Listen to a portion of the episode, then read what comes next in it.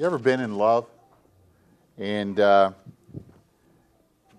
or been in a situation like, uh, like I remember my grandkids come over, or I remember that feeling when, uh, when the kids were born, or when my, uh, my daughters or my daughter-in-laws had just had a, you know, brought a brand new grandbaby, and you're just sitting there, you just feel all this kind of cool stuff, and and you're just feeling like you just about do anything because you, you just want them to know how precious they are and how much they're loved and how thankful you are that uh, either God has brought them into the world or that uh, you know that God has given them to you or that they've just gotten done bringing another child into the world. And and uh, and you just feel this kind of just warmth kind of a commitment, kind of a quietness, kind of a celebration. It's kind of a mixture of all kinds of emotions. And all you want to do is invest yourself somehow in that person's life or needs or wants or whatever it might be. And you just have that attitude. And I go, I'd like you to try and remember that if you could. Try to feel that emotion because in some situations, uh, it, it just covers you, it just fills you. And I, and I like that because when I think about the text that we're going to be talking about today, I just want you to feel that from God's attitude and heart toward you. And, and, and I want you to just know that in such a personal and intimate way that there's just no doubt in your mind about how God responds and feels toward you. Because the miracle of the text that I picked today with the theme is He came to serve. And the thing that strikes me about the word serve, it means to minister, it means to, to, to take care of someone who's sick, it means to help someone. You know, it's, uh, it's, uh, it seems to me to be easier sometimes to minister to the little ones. Uh, you know, when there's a little baby, ah, you know, I can't do anything and you get this big charge out of feeding them, and you get this big charge even out of changing their diaper. Isn't all that big a deal to me? And I just go, this is cool. I get to make you feel better, and you smell better, and I'm happy, you're happy, everybody's happy. And you kind of go, you, you just kind of can pour yourself into someone. Or uh, sometimes when you've, if you've had an opportunity where you've been able to give to someone who couldn't give to you, or you've been able to do something for someone and they just they just looked at you with their mouth open going thank you. You like those moments. Aren't they feel good? Kind of we kind of wish we could have those more often? And and we just we, we find the right present. We did the right thing. We, we responded the right way and things like that. And the thing that strikes me is that when i think about why christ came uh, you know, we've talked about he came to save sinners last Sunday. This one we're talking about he came to, se- to serve. And I thought about that example where Christ, knowing everything that he had lived with, all the stuff that he'd put up for 33 or so years, all the junk that had been in the disciples' life, all of those behaviors, all of those attitudes, all the shortcomings of the men, the women, the people around him, everything else. And, and knowing what he had come for, it, it comes down to this little moment in here in this section in John 13. And uh, as you read it, you just are overwhelmed by the, by the quietness of it and yet the power of it, because in this moment, Jesus is identifying something very important. Knowing the time had come for him to leave the world. Having loved his own who were in the world, he now showed them the full extent of his love. When was the last time someone showed you the full extent of their love? I mean, isn't that what John was trying to kind of stir in the heart of the men? And, and I'm certain you all know it's not just one sided. Men certainly need that from their wives or friends or acquaintances or and we need that as children toward parents and parents toward children, but stirring that in your heart to experience when was the last time you felt fully loved? Where someone was just so filled with love for you. And I go, Second part, when was the last time you were so filled with love for someone else that you could not hold back, but do something wonderful, giving, tender, sensitive, caring, whatever the right adjectives would be. And you just invested yourself totally in that person in that moment. Because here it goes having loved his own, he now showed them the full extent of his love. And he goes into this section. The even, evening meal was being served. Dinner had already prompted the devil had already prompted Judas Iscariot to betray Jesus. Jesus knew that the power of all things was under his power and that he had come from God and was returning.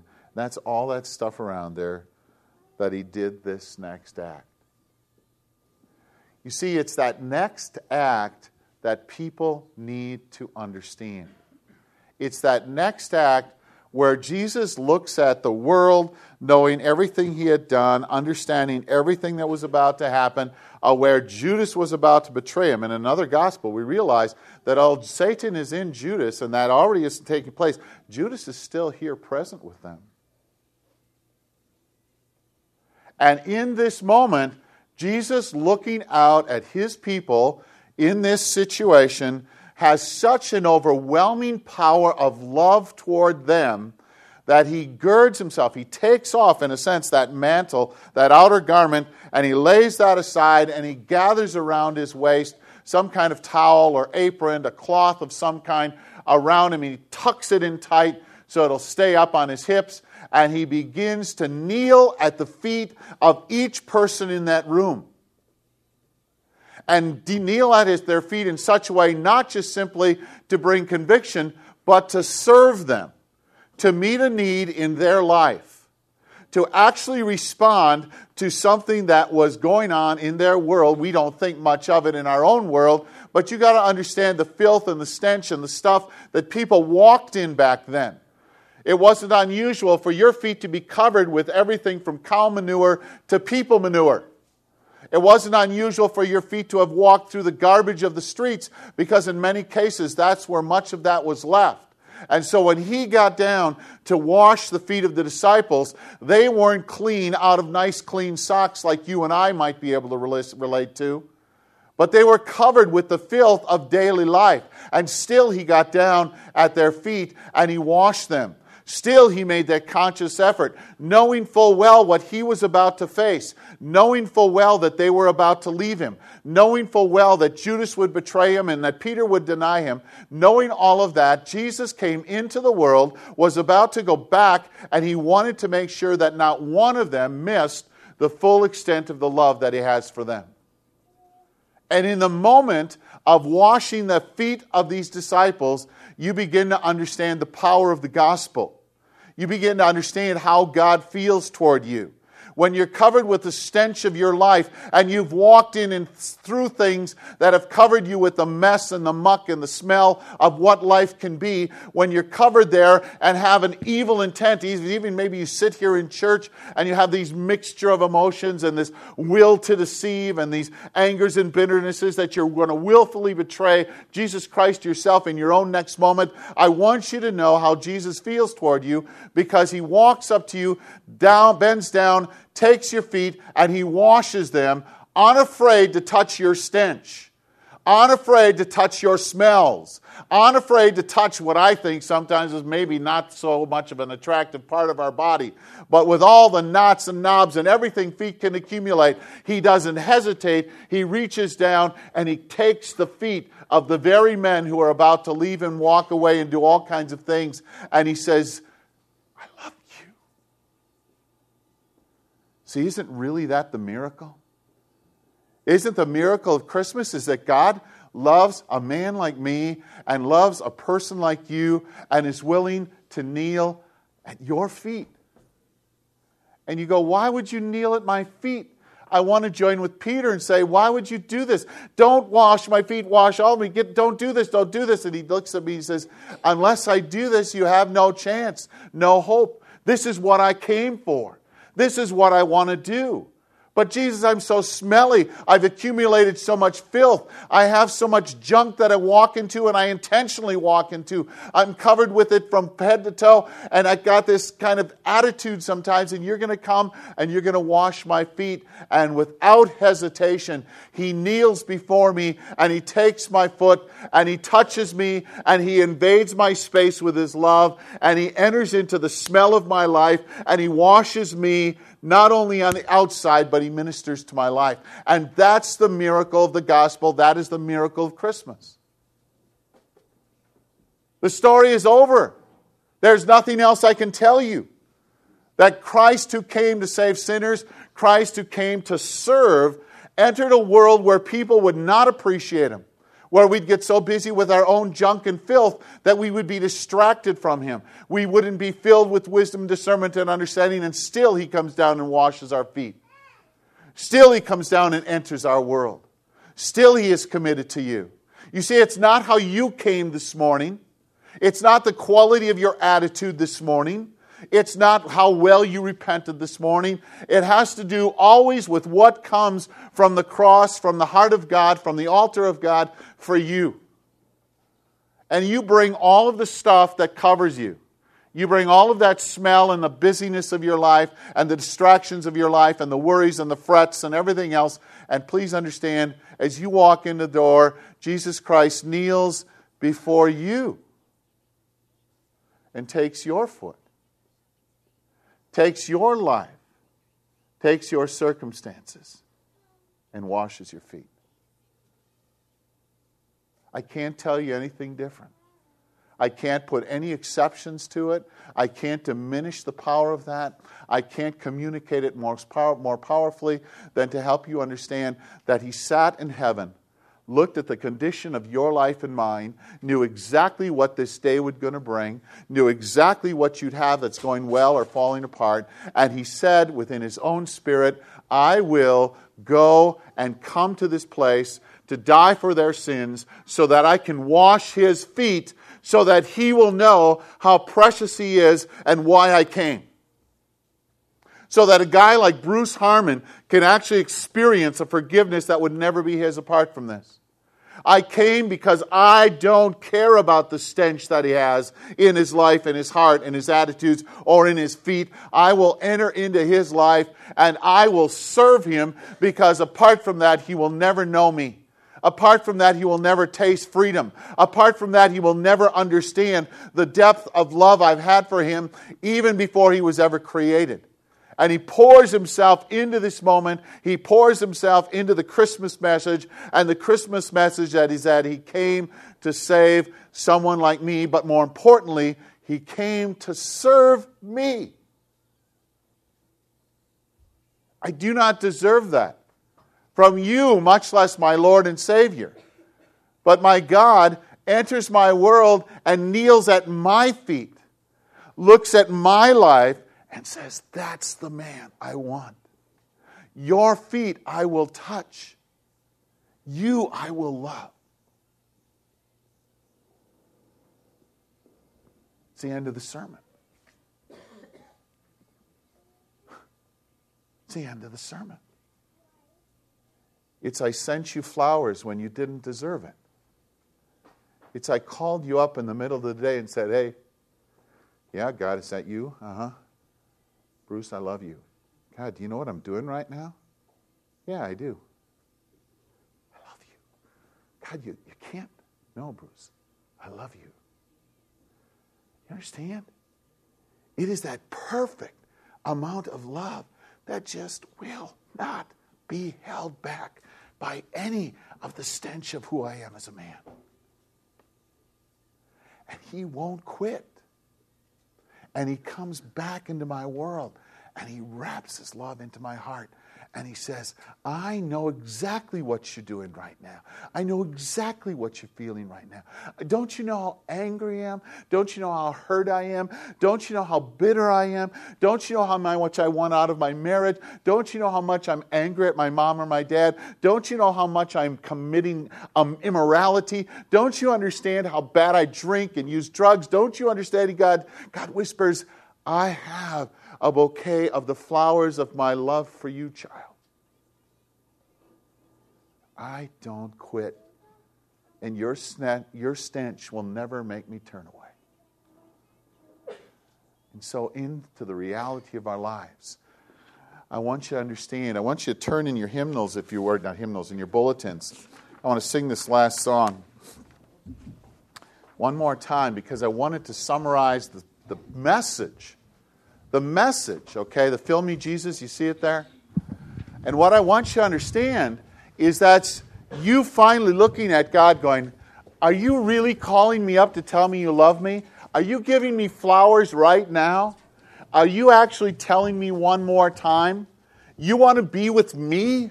And you want to listen to me? Do you know how many times I complain about exactly the same thing and how little I've done to change it and how I don't even care sometimes and I wish it was dead sometimes? And do you understand, Lord, how bitter it and God whispers, Come. Come. And so let's make this a prayer this time. Let's just enjoy it. And I want you to speak uh, the words and just let the words fill me, Jesus, right now. And I want you to put it together, and I'll tie it all together for you in a minute. Here we go.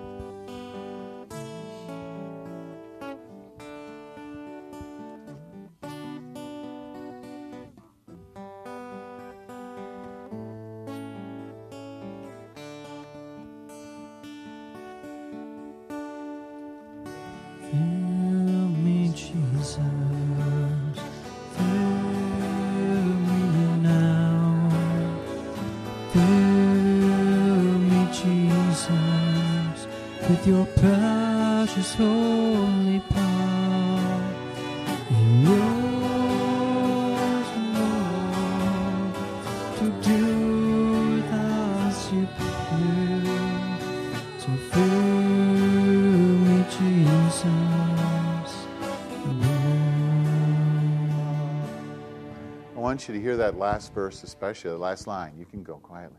In, the, in that last line, it says, To do with as you will.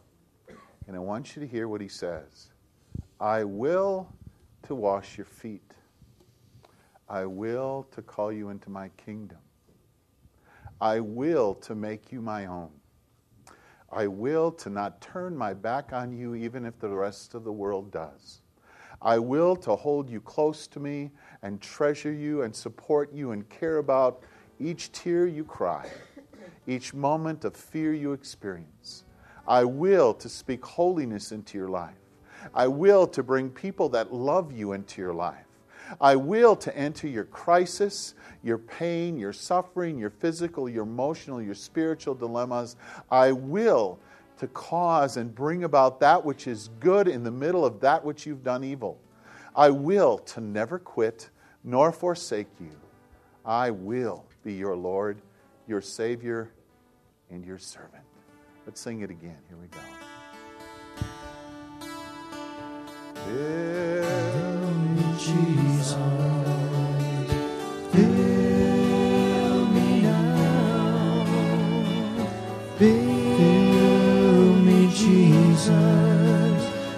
Your precious holy power. I am yours, my Lord, to do with as you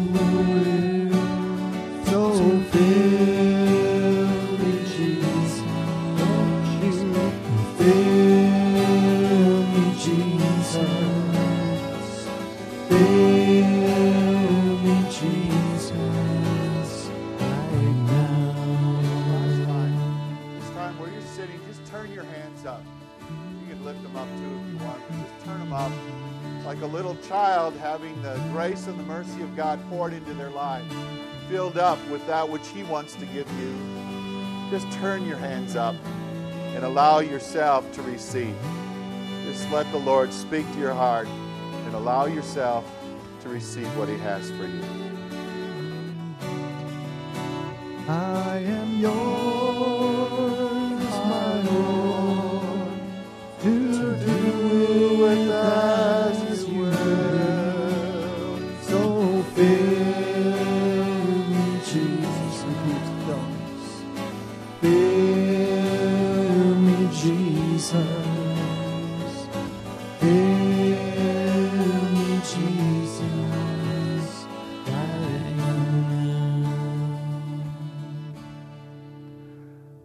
Father, for the gift of Jesus, we thank you today. For a heart that is willing to serve me. Thank you. For a Savior who sees me and washes me. I thank you. For the awareness that I need it every day. Thank you, Jesus. For no conditions or strings attached to a love I don't deserve. Thank you so very much. For a walking in my world and in my circumstances, for a willingness to rescue me from the complexities and the stupidities of my life. Thank you, Jesus. For a world and a love that never quits that comes from your heart toward mine. Today I thank you, Jesus. Bless your people. Help us to understand the purity of the Christmas message, the love that is ours from the cross, the sacrifice that not only claims us as your own, but kneels before us to serve us in our greatest needs and our greatest moments of joy. For your servant's heart today, Lord Jesus. I thank you. Bless your people in every way. Stir in our hearts just the joy of receiving what we could never have on our own your mercy, love, and forgiveness. It's in your name we pray. Amen.